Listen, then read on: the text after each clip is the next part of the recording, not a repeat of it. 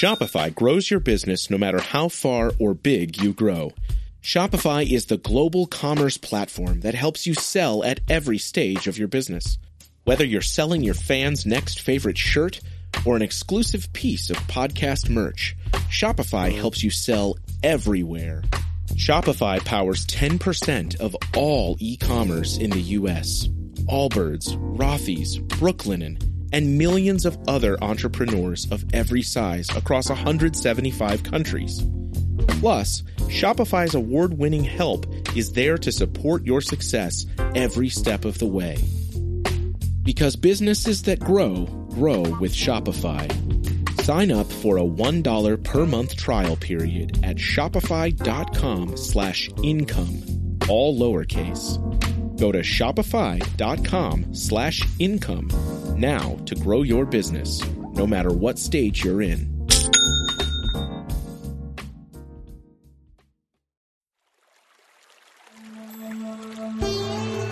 Hi everyone, I'm Deb Flaschenberg. Welcome to Yoga Birth Babies, a podcast produced by Prenatal Yoga Center.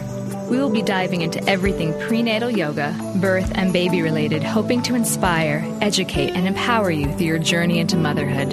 Thank you for listening. Hi, everyone. Thanks so much for joining me today. I'm Deb Flaschenberg, and this is Yoga Birth Babies. And I am absolutely thrilled and excited to be speaking with Dr. Sarah Buckley. So some of you guys may not know who she is, so let me give you a little bit of her background. Dr. Sarah Buckley is a family physician with training in family physician obstetrics and author of the internationally best-selling book, Gentle Birth, Gentle Mothering. Sarah is also the mother of 4 children, all naturally born and naturally raised, now in their teen years and beyond. Sarah currently combines mothering with her work as a writer and lecturer on pregnancy, birth, and parenting. Sarah has a special interest in hormonal physiology and is the author of the scientific report, Hormonal Physiology of Childbearing, published in January 2015 by Childbirth Connections, now a program of the National Partnership for Women and Families, with support from DONA International and Lamaze International. This report has been described as one of the most revolutionary and influential publications on maternity and newborn care ever issued. Sarah is committed to the best possible outcomes for mothers, babies, fathers, and families in the relationship to hormonal physiology in childbearing, and is currently also pursuing a PhD at the University of Queensland on this topic. Wow, that's quite a resume that you have, Naman. Thanks, Deb. So, super excited to talk to you. I'm just going to jump in unless you had anything you wanted me to say before we started some questions. No, it's all good. I'm here in Brisbane in sunny Queensland in Australia. It's the middle of winter, but you may hear my dog bark. So if you hear a dog, that's Marla. That's okay. You may hear my baby cry. So we're pretty even on that. So Sarah, about a year and a half, I was really fortunate to attend this day-long, wonderful class on undisturbed birth, and it really helped me redefine and edit the way I speak with women about the need for privacy and protection during birth. So that idea of undisturbed birth can be new for many people, and it's extremely important. So would you mind describing it? Yes, well, the first thing to realise, Deb, is that we're actually mammals. We're mammals because we have mammary glands, we suckle our young, but our reproductive system, and particularly the episode of labour and birth, or parturition as it's scientifically called, has developed from our mammalian ancestors, which we think is about 65 million years ago, the first placental mammal. So over those 65 million years, human birth has evolved in the context of the wild. So we gave birth out there where, you know, elephants and dogs and wolves and things are still giving birth. So our whole system of childbearing is really oriented to successful birth in the wild. And in the wild, it's so critical that the labouring female knows she's in a safe place to give birth, because for listeners who've had a baby already, you'll know that, you know, defending yourself against a predator is not an easy thing in labour. You can't do fight or flight very easily. But also the labouring female is very vulnerable because she's behaving strangely. There's these strange noises, strange strange smells, the blood, the amniotic fluid, the tasty little morsel, as I describe it, that comes out at the end that any predator would love to gobble up. So that the hormonal physiology, the way that our hormones are designed to work in human labor and birth has evolved over these millions of years. And the critical thing for all mammals, for the laboring female, is that she feels private, safe, and unobserved. And I talk about that in quite a lot of detail in my workshops, and we tell some animal birth stories. But basically, the laboring female is in this extraordinarily, quite exceptional state of mind where she's very, kind of on another planet, and there's hormonal reasons for that, beta endorphins, oxytocin as well. So, if you're with the woman in natural labor, or you've been through that yourself, what we call physiologic labor and birth, where it's your own natural body processes, you do enter this kind of altered state. It's a bit like a runner's high, the high levels of beta endorphins, and you become a little detached from your surroundings. And what I say is that helps us to transcend the stress and pain of labor. But at the same time, we also have high levels of the fight or flight hormones, adrenaline and noradrenaline, just high enough to keep us alert. So you're kind of alert. And again, if you've been in labor, you'll recognize this, like you are in this kind of dreamy state. But also if someone mentions anything about your safety or your baby's safety, even in the next room, you can pick it up because you've got these sharp senses. So I call feeling private, safe and unobserved the core requirements for birth among all mammals. And that doesn't mean we've got to go and give birth in a cave. Some mammals are solitary birthers, but other mammals give birth in social groups, like elephants, like mice, like dolphins have a female helper with them. So it really, how the labouring female feels safe. That's a really critical thing, is to set up a situation for yourself where you can feel as safe as possible. And another way of thinking about labour and birth, I don't know if I meant this in the workshop, Deb, but these hormones we're talking about, hormonal physiology of childbearing, are almost identical to the hormones involved in making a baby. Now we've got oxytocin, hormone of love. We've got beta endorphins, hormones of pleasure and reward, and they're those ones that put you into that altered state of consciousness. We've got adrenaline and noradrenaline that peak at that moment of birth or the moment of orgasm, which are actually very similar hormonally. And then we've got prolactin, the hormone of breastfeeding and tender mothering, which is also a stress-reducing hormone, and that's also released both having a baby and making a baby. So the kind of conditions that we need to have a baby are actually very similar to the conditions we need to make a baby. So that's quite a good rule of thumb if you're planning a birth or if you're a birth attendant. Is this a situation in which the woman would be comfortable, would be able to successfully make a baby? That means that it's a good condition for her to have a baby, that she will feel private, safe and unobserved, that her levels of stress hormones, particularly the flight or fight hormones, will be low enough for the hormonal physiology to flow. It's so funny that you're talking about, because I believe that you can't make a baby in bright settings and people disturbing you. And I just recently caught on to this YouTube video. I don't know if you've heard it or seen it. It's called Sex Like Birth. And it shows basically what if conception sex was managed like a hospital birth. They have people coming in and out and putting monitors on and turning the lights on and asking questions during the whole thing. So I would say go to YouTube and check that out. I think you'd relate to that quite a bit. But yes, I've seen that one. And, the other great thing about that is it really highlights that the people coming in or the people caring for us in the situation that we're in currently in maternity care are usually strangers as well. It's not just that there's lots of people there, because, some women do want lots of people around them when they give birth, but no one would volunteer to have lots of strangers around them. And that's particularly upsetting to our primal alertness systems. We could say the limbic system, the primitive part of the brain, goes on red alert when we have strangers there. So you're basically talking, we kind of break it down to the hormones. If the adrenaline increases, it's going to deplete the functionality of oxytocin. So we really need to try to make moms feel, as you keep saying, like safe and undisturbed. So what are some ways that we can help the mom honor the physiological response in her body when in labor, especially if she's in a hospital setting or feeling pressure to stay within like a certain schedule from her care provider or hospital? Yeah, so the first thing, going right back to the beginning of pregnancy or even before, is choosing your model of care, because we know that some maternity caregivers are associated with high rates of physiologic birth and some with low rates. So if you really want to aim for a physiologic, natural, gentle, however you want to describe it, birth, you really need to choose a care provider that's expert in that, and the expert in that is generally the midwife. So choosing a midwife as your primary carer, wherever you are are in the world, but including in the US, is a good start. You know, we know that there's multiple studies, including randomized controlled trials, women are randomly allocated to midwifery care or standard care that show better outcomes, that show lower rates of interventions, that show high rates of satisfaction, and interestingly, actually, lower rates of fetal loss after 24 weeks, which is really interesting hormonally to me as well. So model of care is really important. Again, you know, using those criteria when you go and visit that place where you're planning to give birth. Is this somewhere where I could make a baby? Can I arrange a situation for myself where I feel private, safe and unobserved there? Especially if it's your first baby, because, you know, those systems have never worked themselves out before. You've never experienced this whole hormonal physiology, and it takes a bit longer to kick in. You know, you really need to feel even more private and safe with your first baby. And it's kind of why often first-time mums end up giving birth in the smallest room in the house, which might be the bathroom, the toilet, the shower, where they feel really, really safe. So, you know, a place of birth is really important as well. And if a midwife or midwifery care is not available to you, or if you're in a high-risk category where you do need, you know, obstetrician, OB care, then having a doula with you. And again, there's really good evidence that having a doula, a supportive birth companion with you, reduces the need for interventions, increases satisfaction with birth as well. So those are really great kind of structures to set up for yourself. And the other way to answer that question, you may remember this part of the workshop, Deb, where we did some workshopping ourselves, and we looked at, you know, people got in groups and talked about how can they apply these principles of undisturbed birth in their own working environment. And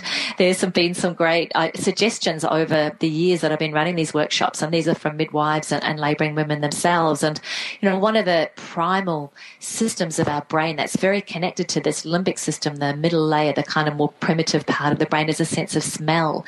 So, you know, when we go into those strange places and there's all these strange smells, that actually activates the alertness system as well. So, you know, taking something that smells familiar, some women use aromatherapy, but, you know, one that I really like is, you know, take your own pillow, and, you know, you can stuff your head into your pillow, and that, you know, that means you're not seeing strange things, you're not interacting with people, you kind of create your own zone, and you're also having familiar smells around you. So there's a whole lot of suggestions like that, but it's really, you know, how thinking for yourself, what is going to make me feel private and safe and unobserved at that really primal level. It's not intellectually I'm safe going to hospital. It's really, you know, what does my body need to feel private and safe and unobserved here?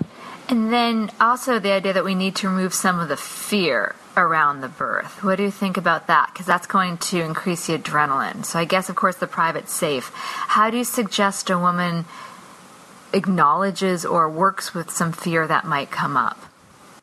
So, some fear is normal in labour and birth. I mean, it is, particularly with your first baby or even with subsequent babies, it's an unknown. We don't know what's going to happen. We're going through this passage, this doorway, and we don't know for sure what's on the other side. We don't know how we'll cope with that passage. So, you know, some anticipatory fear is quite normal. But it's really having care providers that can work with that, you know, that aren't going to kind of medicate your fear, that are going to be able to work with you and appreciate that this is just a normal process. And there is a point in labour as well where you could experience what's been called physiological fear, like towards the end of labour, you know, that you can get a surge of this adrenaline and noradrenaline in a physiologic labour. They're also called epinephrine, norepinephrine. And just those hormones can make you feel fearful. And it's that part of labour where you go, oh my God, I can't do it. Take me home, cut it out of me, take me to hospital, you know. It's called transition, because you're in transition from one hormonal state to another. So to be with care providers who can actually hold the space for that and not freak out themselves, or not be trying to stop your fear, but to encourage you to work with your fear. That's really, really important. So I think, I think care providers are the answer to that, but also the continuity, so that by the time you get into labour and birth, you have a solid relationship with your care providers. And again, it's not something you get a lot in a standard maternity care system. Even if you've got your own OB, you're not going to see them that much. You're probably not going to discuss your personal emotional reaction to pregnancy. So again, your own midwife or doula is someone that's much more likely to be open to those discussions with you, and particularly if you do have some specific fears, you know, that we certainly can imbibe a lot of fears from our culture. If you've had previous bad experiences, have friends with bad experiences, those are really important to talk about through the pregnancy. And, you know, studies have shown even for women with, you know, really massive, you could say, you know, medically diagnosed fear of labour called tocophobia, those kind of interventions of having the ability to talk it through with a supportive counsellor in pregnancy really does increase their chance of having a normal physiological birth. Yeah, everyone I talk to, and I've been doing this for 15 years, it just keeps coming back to the care provider. And the part I run into, the obstacle with a lot of my students, is the idea of a midwife seems so foreign, even in this day where we're always talking about midwives, and they just keep staying, many of them stick with their original OB, and then they get well into labor, into pregnancy, start to learn more, and then around 36 weeks realize maybe they didn't match themselves up with the right person that shares the same philosophy. So would you say at that point, just get a really good doula and let them be as educated as they can to make choices? Oh, look, you've got to make the decision that's right for you at the time, and there's going to be all kind of circumstances involved there. But yes, definitely, it's never too late to set yourself up with an ideal situation. And, the other thing that I recommend, if you talk about where do you feel private, safe and unobserved, well, for most of us, that's actually going to be at home. So, the longer you can stay at home, the more of a chance, especially with your first baby, you've got for those hormones to kick in. And I describe, and this is true hormonally, that labor's like a snowball. It starts off small and gets bigger and bigger and bigger, and in the end it's unstoppable. And that's true hormonally at the beginning of labor. Anything that disturbs labor will shut it down. As you say, it'll increase your adrenaline, noradrenaline, it'll reduce your contractions. It's basically giving you that space for fight or flight that you'd need if a predator was around. It's that kind of response in your body. However, at the end of labor, it's a different response. And again, if you think about, giving birth in the wild, and a saber-toothed tiger turns up at the beginning of labor, obviously, it's safer for the mother and baby to stay, but it's stop and the mother can run away. But if it occurs at the end of labour, when labour is this huge snowball that's virtually unstoppable, it makes more sense to trigger a quick and easy birth. The mother scoops up the baby and then runs away. So that's actually the reaction to stress at the end of labour. It's been called the fetus ejection reflex. So particularly if it's your first baby, but even with subsequent babies, the longer you can stay home to have all those systems going until the snowball gets, you could say, big enough that it won't be disrupted by moving to hospital. And again, from one of my workshops, one of the midwives says, I know it's time for a woman to go to labour when she can't remember her phone number. So that's really a sign that she's deeply in that hormonal state. And it's a sign that, she's had enough of these, it's actually scientifically or physiologically, it's actually hormonal feedback systems, positive feedback systems that accelerate labour and birth. Like, for example, oxytocin actually has a positive feedback cycle with itself on the brain. So the more oxytocin is released, the more that gets released, which is why it's like a snowball effect. And then you get to the stage where it's virtually unstoppable, and then you can move to hospital and it's not going to railroad your labour. And it's possible you may have your baby on the way there, or just as you walk in the door, or within the first half an hour. That's highly likely, but you're not going to get the disruption of your labour and birth. You're not going to. You're much less likely to need interventions, and you're much more likely to have a physiologic birth. But again, probably especially with your first baby, you probably want someone at home to support you, or you want someone you can ring up. Again, having a low technology model of care that's going to support you to do that is going to be really helpful for you when it comes to that stage of labour. And I also want to just highlight your point that you don't.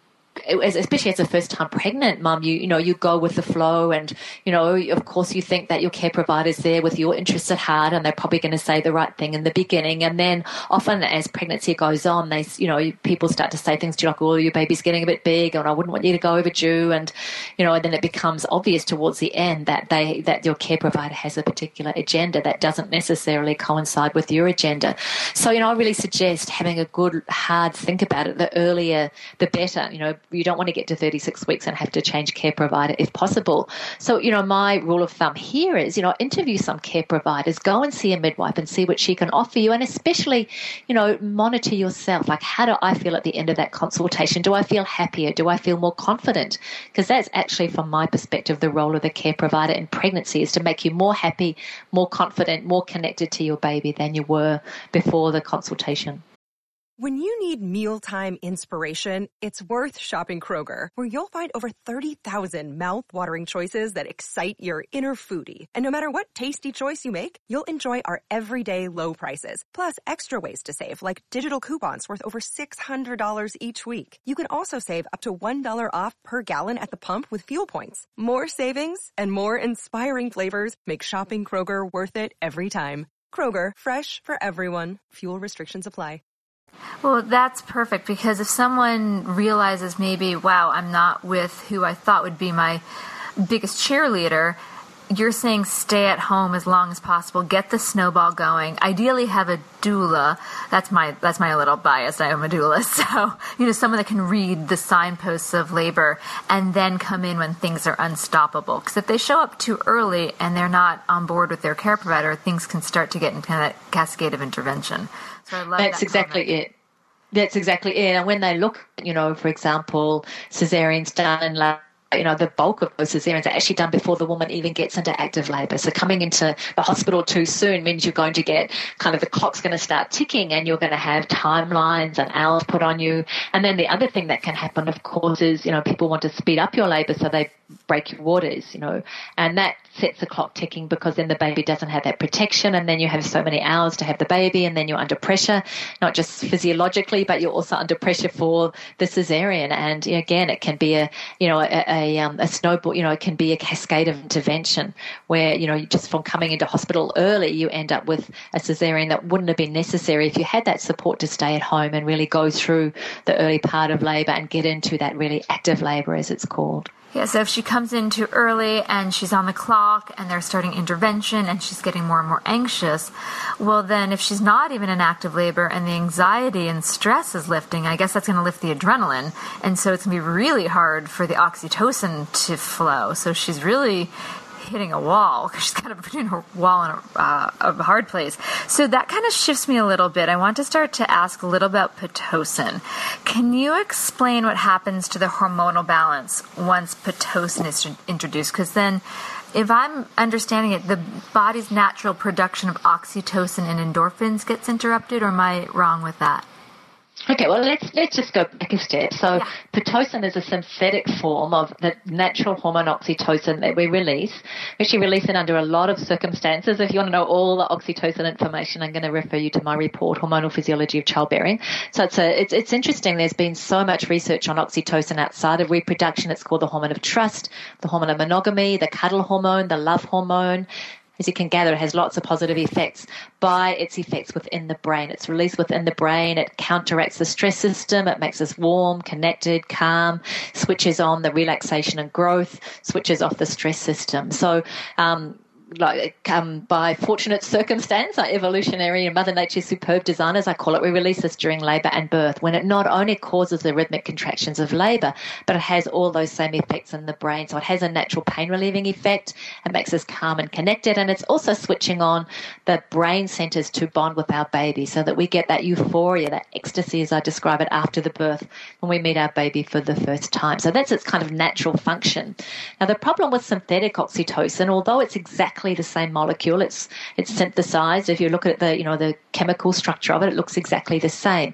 It works differently in the body because it's not released from the brain. When it's released from the brain into the body, it has brain and body effects. When it's injected into the body, it only has physical effects on the body because it can't cross into the brain, called the blood-brain barrier. So it has these physical effects of causing these stronger contractions of labor. And if it's given early in labor, the mother hasn't had a chance to build up her own pain relief mechanisms, which is oxytocin and beta endorphins, both help her to deal with the stress and pain of labour. So she hasn't had a chance to build those up. She's getting these contractions that are longer, stronger and closer together than her body naturally produce at that time of labour. And then, and labour is more painful for her. And she's not getting those central effects. Now, it does giving natural synthetic oxytocin interfere with the woman's natural oxytocin release? Well, we can't actually answer that question because when we measure it in the bloodstream, we can't differentiate between her own oxytocin and the synthetic version. So we can't answer that question categorically.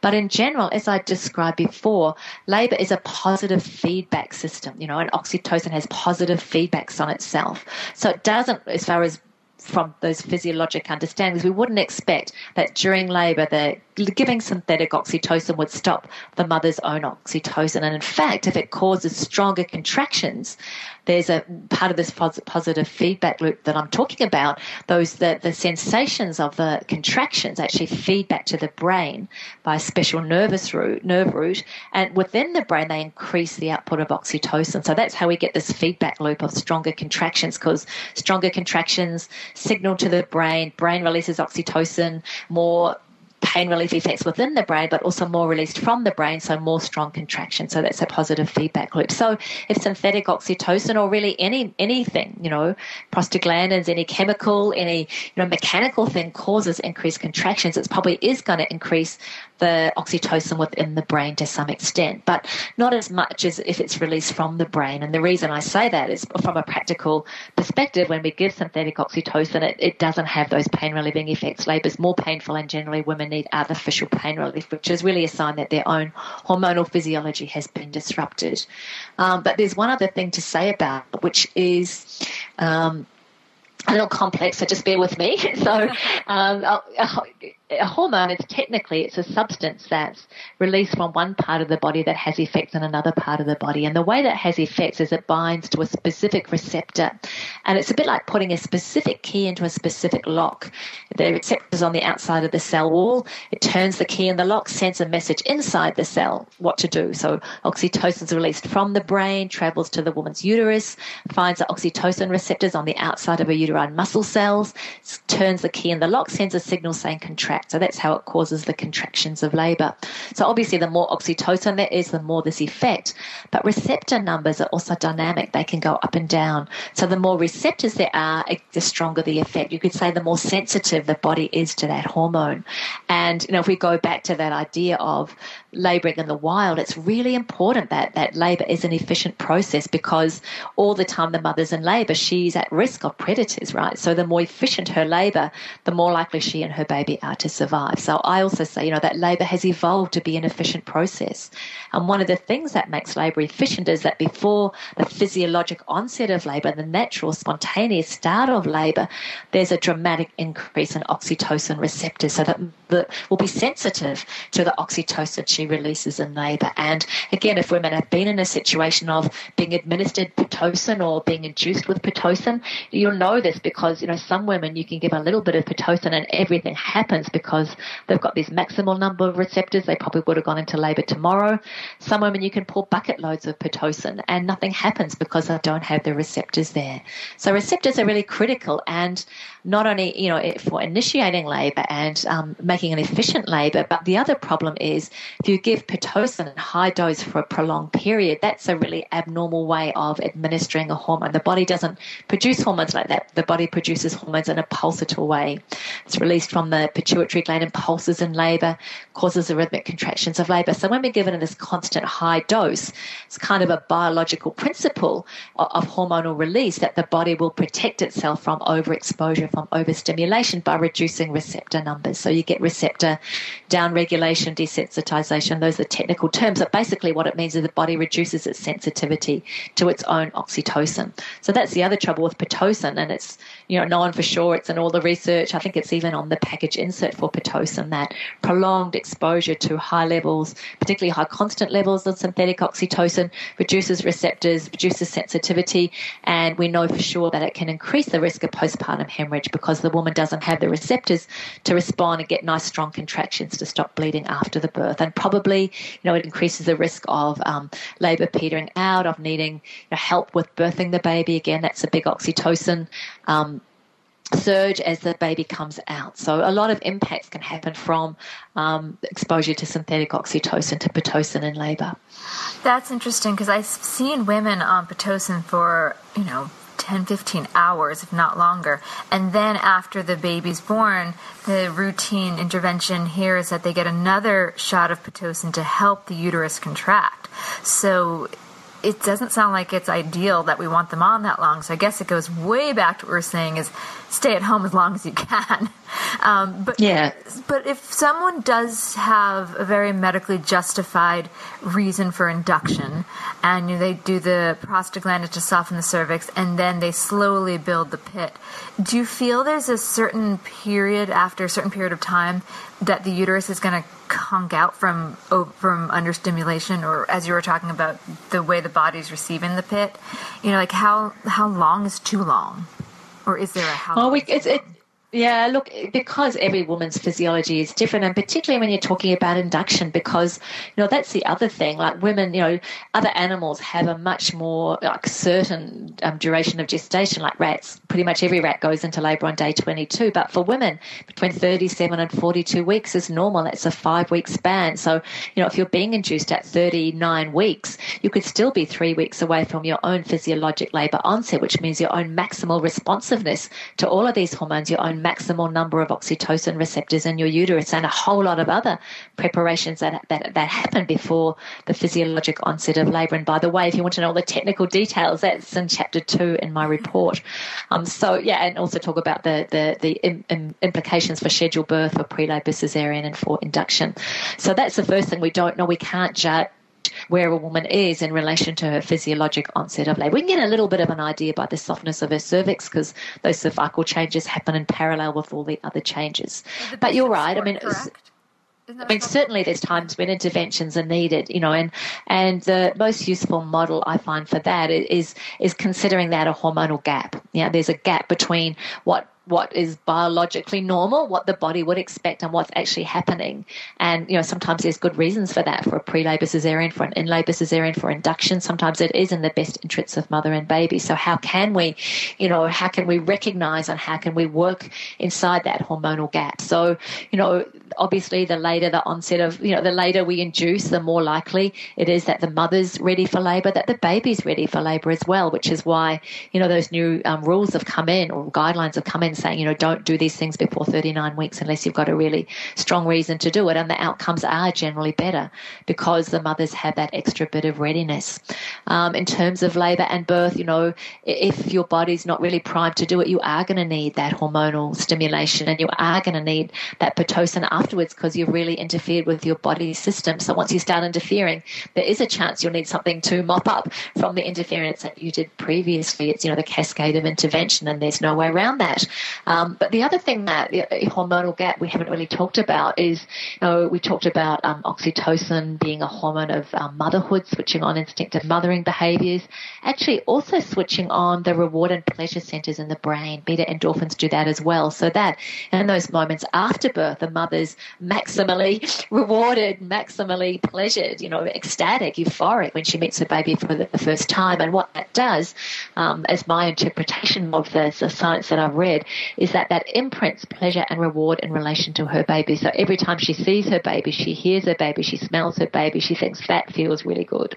And so, you know, that happens because her brain has also been primed for these critical processes of labour and birth. And, you know, going back to Birth in the Wild, that instinctive care, the dedicated care that every mammalian mother gives to her newborn is critical for survival. You know, if the mother gave birth successfully, the mother and baby survive, and then the mother walks away, the babies won't survive. So, you know, we'll say in the report that these processes of mother-baby attachment are intertwined and intermingled with the processes, the hormonal processes of labour and birth. So when we interfere with those processes by induction, before the woman's had this readiness in her brain, we're going to interfere with that side of things too. And same thing for breastfeeding. There's elaborate preparations that the mother's body makes for breastfeeding that are going to be preempted, that she's going to miss when she's induced. So again, breastfeeding can be a hormonal gap there.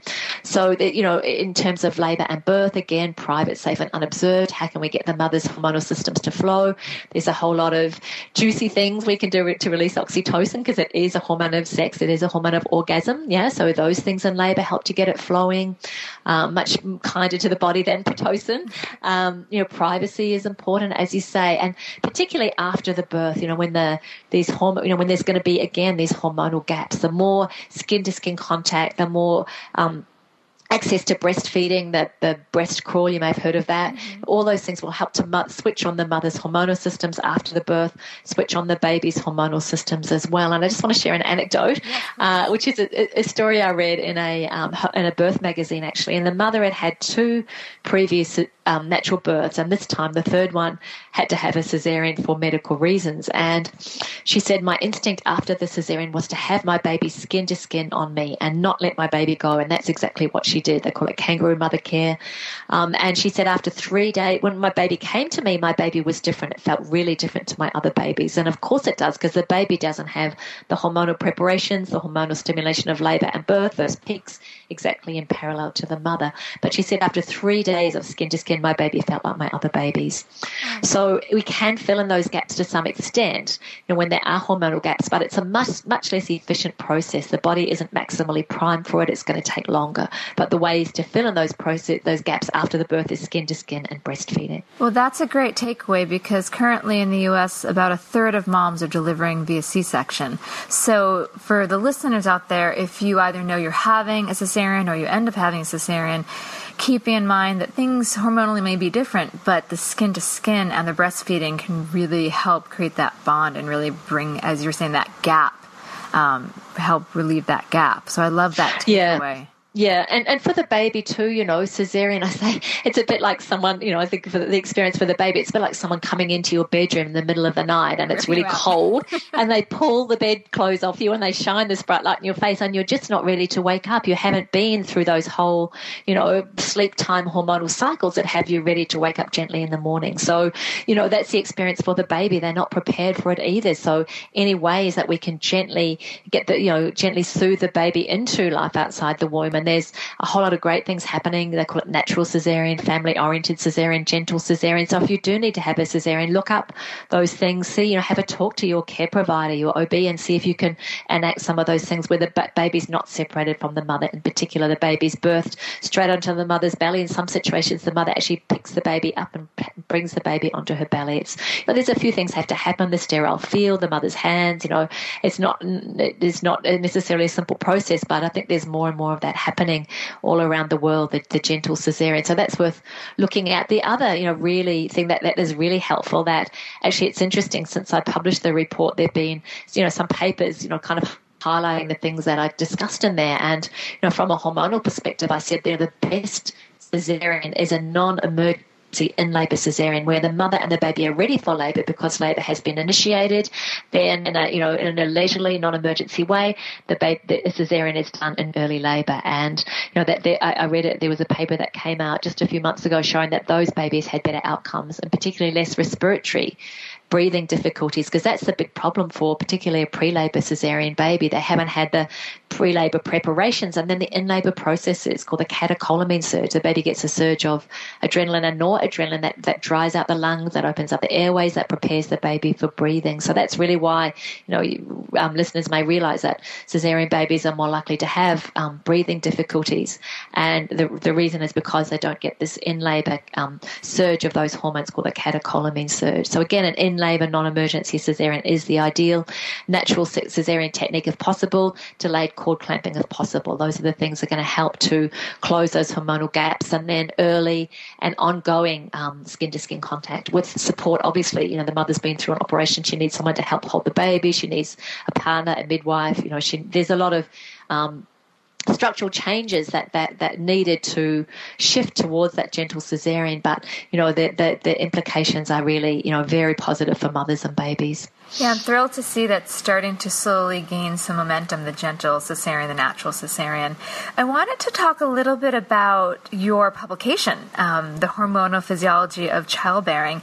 So since it was released last January of 2015, do you feel like it's made an impact in the general practice of obstetrics? Do you feel like, you know, the obstetricians have looked at that and taken that into consideration and maybe even changed some of their practices? Well, look, I think the thing about the hormonal physiology of childbearing is that it's a different paradigm. We're coming from what we call in the report a salutogenic paradigm. You know, our maternity care system is based on a paradigm of pathology. Like, you know, how can we figure out what, you know, what's wrong and how can we kind of fix it up or prevent it from happening? Whereas hormonal physiology is a salutogenic paradigm. It's a positive health and well-being paradigm. How can we help things to go well? And that's a little foreign in our maternity care system. So I kind of don't really expect things to change overnight, and the people that have taken it up the most strongly have been those who already subscribe to that paradigm. So midwives, doulas, you know, low technology care providers are using it in their work. As far as the obstetricians go, it's a process really to get it in front of their noses, and that's really why I'm doing a PhD, because I'm writing journal articles to put into hopefully major obstetric journals, so that it kind of gets up there under their noses into the kind of lexicon of obstetrics. So yeah, there's a way to go, but Rome wasn't built overnight, and as I said, it is a new paradigm. So you kind of you expect that it's not going to suddenly, everyone's going to suddenly take it on, and it does have resource implications, because as we talked about earlier, the midwives and doulas are the experts in low technology care, and especially in a country like America where the industry around maternity care, where there's a lot of profits made on from maternity care. This is a way of reducing costs, and it's a for-profit industry. I think so. There is some resistance to it. Worms that you're opening, the whole maternal cost and reducing that. And, but it's not. Yeah. And it's not like that in some countries. In some countries like Australia, we have a public healthcare system where, a cesarean is a negative impact on the healthcare system. Right. So, that they're and there are more innovative programs happening in Australia. We have some public midwifery schemes. We have some public home birth schemes. Some of our governments committed to have midwifery care available to 10% of women. I can't remember by the year, but, there are changes happening, and some states have published quite revolutionary guidelines. So there's a little bit more ability to adopt that within a system that where there's some benefit to low technology birth. And that's the difficulty, as we say in America, that the birth is a for-profit industry. So the more technology, the more profits made. And really, to be honest, all the work that I do is aimed at care providers and providing the science, and that's really important. But look, women, read the stuff, read the science, read the report, and go to my website, sarahbuckley.com, and download an article called Ecstatic Birth, Nature's Hormonal Blueprint for Labour. I wrote that for Mothering Magazine in 2002, and I'm always updating it. And that really explains a lot of the science. And look, inform yourself and vote with your feet, because it's your body and your baby, and things from my point of view have huge implications, like the implication of what we just talked about of switching on the mother's pleasure and reward centers in relation to her baby. Now that's a really long-term effect, and it's another effect that's going to sort of have positive feedback. You could say the mother gets pleasure from the baby gets pleasure from the mother. You get into this positive pleasure loop, and that can really sustain you the whole of your parenting career. I talked to my 25-year-old daughter on the phone the other day, and I just love hearing the sound of her voice. Like, it gives me pleasure, and I'm sure that's because I've had that experience of my pleasure and reward centers been constantly stimulated, even peripherally through the teenage years. There's something to fall back on of the child as rewarding to the parent. And as I said, that's my own interpretation of the data. There was a study that looked at women who given birth physiologically without major interventions, and women who'd given birth by pre-labor cesarean, and they put them into an MRI machine and played them the sound of their baby crying. And when the women had been through a physiologic labor and birth, the reward and pleasure centers lit up, even though their baby was crying. They had this imprint of pleasure in relation to their baby that the pre-labor cesarean mothers didn't. There was a hormonal gap there. And as we said, you can fill in that hormonal gap. I'm not saying that you're not going to be a good mother or any of those things if you have a pre-labor cesarean, but I'm saying there's a hormonal gap. You're not getting the fullness of that, that easy start, pleasurable start to mothering. So the more, again, you can fill in that gap, but it's going to take you longer with skin-to-skin contact, with breastfeeding, with carrying your baby, with being in contact with your baby, because all of those things, again, reinforce the hormones that we're talking about. This is the story of the one. As head of maintenance at a concert hall, he knows the show must always go on. That's why he works behind the scenes, ensuring every light is working, the HVAC is humming, and his facility shines. With Grainger's supplies and solutions for every challenge he faces, plus 24/7 customer support, his venue never misses a beat. Call quickgrainger.com or just stop by. Grainger, for the ones who get it done. Well, these are some really great tips. And going back to the feeling safe and undisturbed, that just sets women up, I think, for success if they can do that. And then, of course, finding the care provider they believe in and feel supported by. And then coming into the hospital with the snowball of labor going. These are great tips. I really appreciate you sharing these.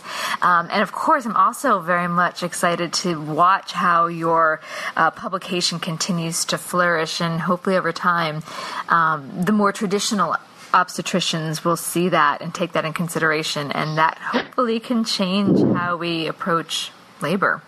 Do you have? Yeah, look, I feel positive about it, Deb, because you know it's exactly what happened with breastfeeding. There was a time when breastfeeding was seen as some kind of negative, animalistic kind of thing that women did, and then we discovered the huge benefits of breast milk and breastfeeding, and it's really caused a renaissance of support for breastfeeding. And I really think we can change things in the same way around physiologic labour and birth. I just want to add one little sentence for the American women, because I know that you have a high use of epidurals.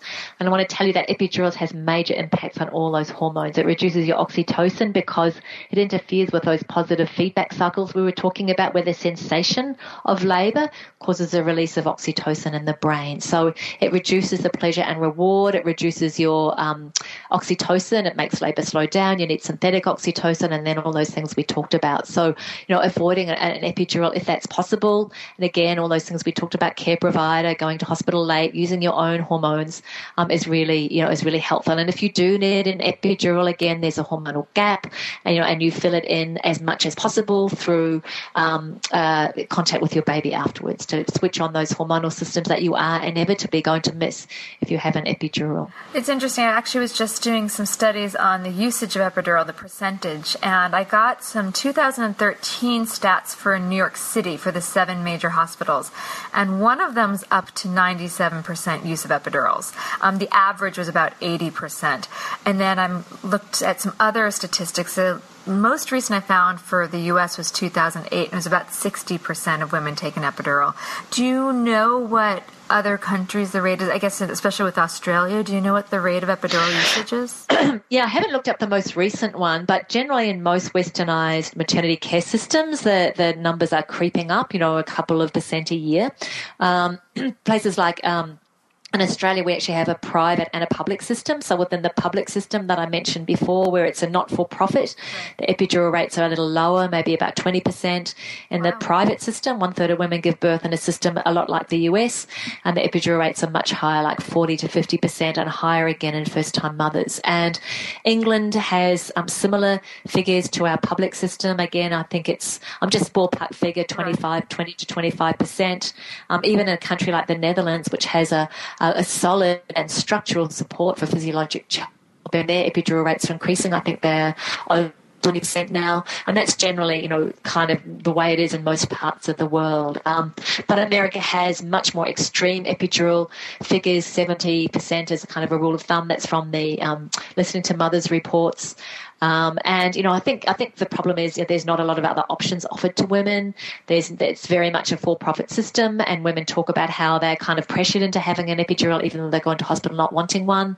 And again, just going back to everything we've said before, if you want to labour with your own hormonal physiology and not disrupt it with an epidural, then choose your model of care, take a doula with you, go into hospital late, all of those things. Nitrous oxide is slowly creeping in. There's one hospital here in New York City that has it for the birth center and downtown, and there's another actually midwifery practice starting that will be having nitrous oxide. So I'd be curious to see if that can shift the epidural rate. Yes, well, when I did the report initially, we had a much wider list of interventions to look at, and nitrous oxide was on the list, but we really couldn't find any material about the relationship between nitrous oxide and hormonal physiology and any impact on the hormonal system. So we had to take that out.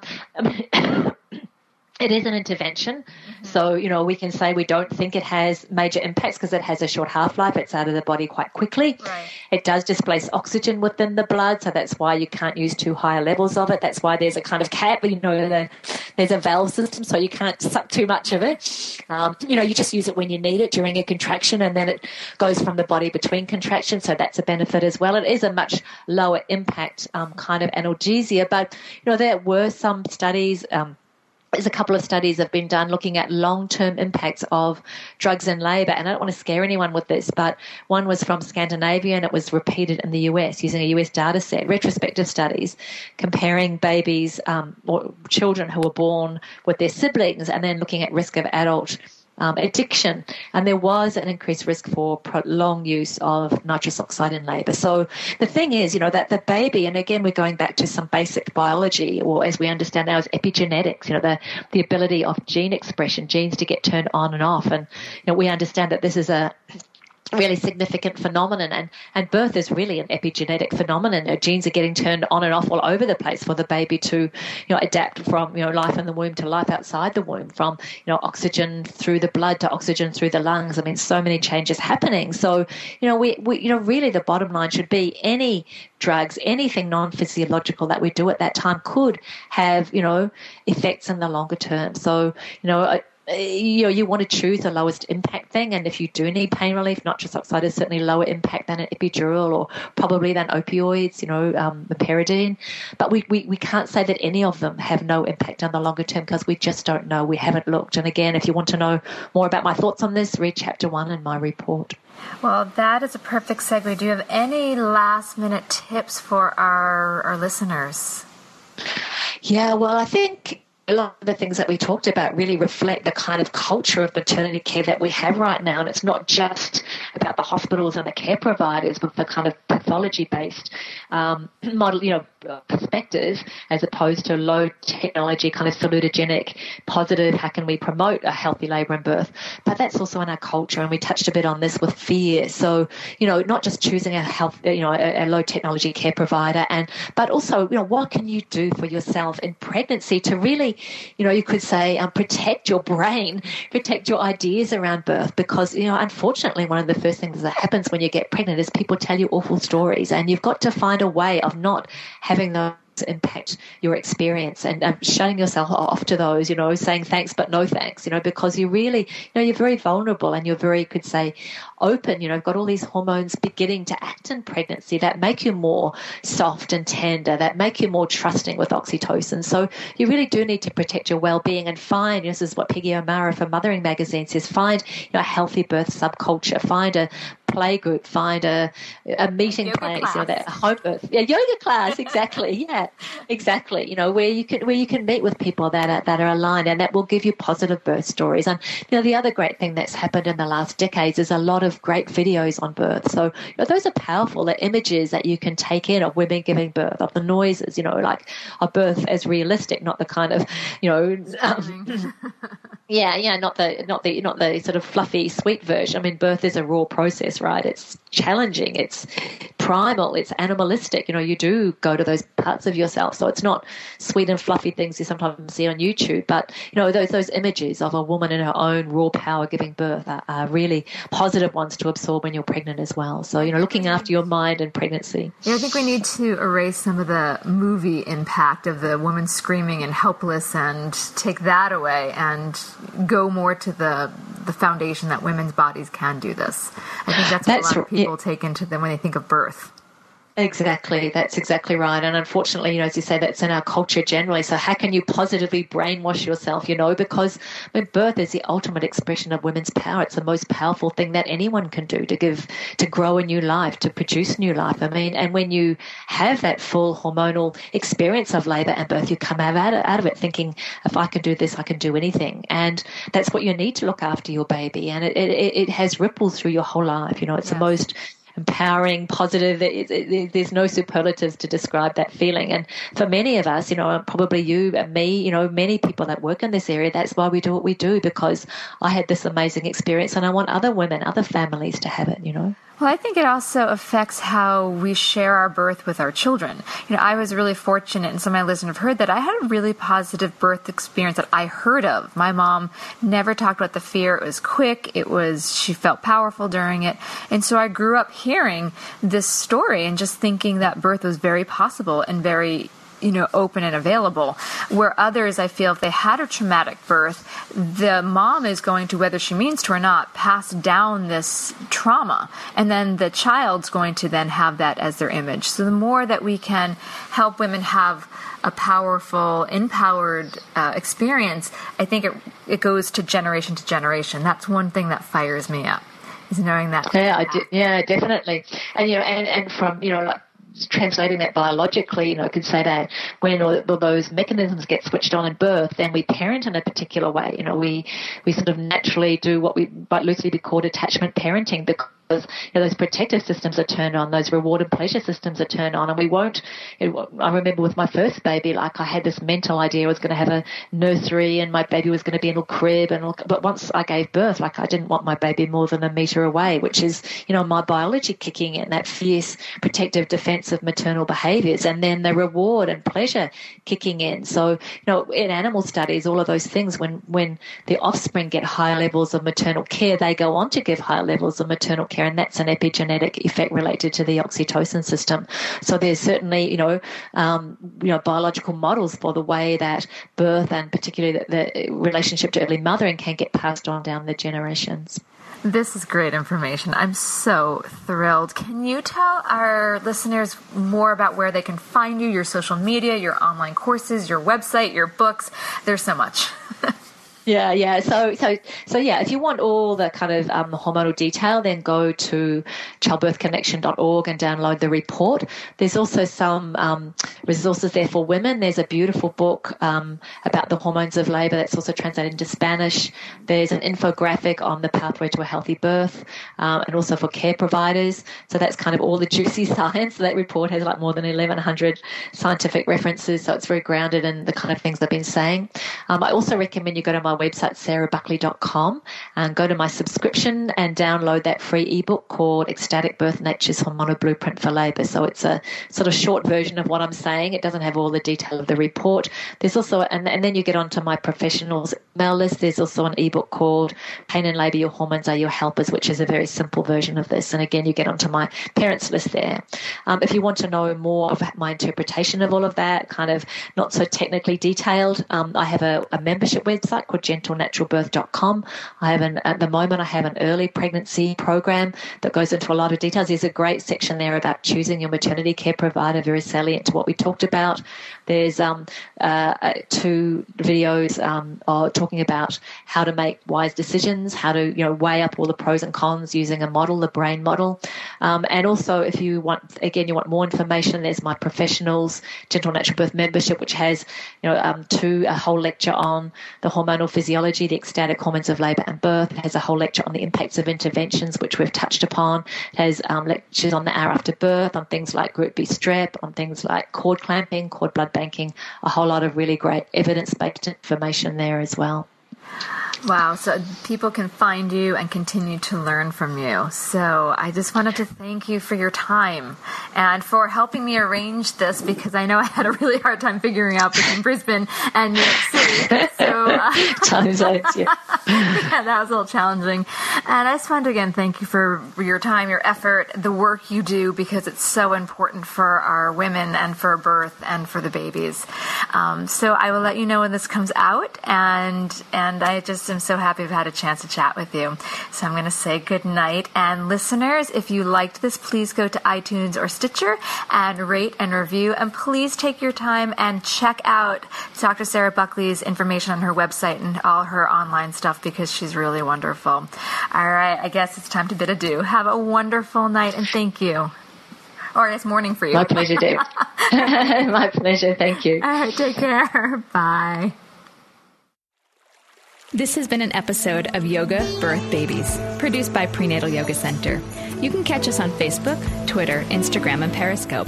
I'm Deb Flaschenberg. Thanks for listening.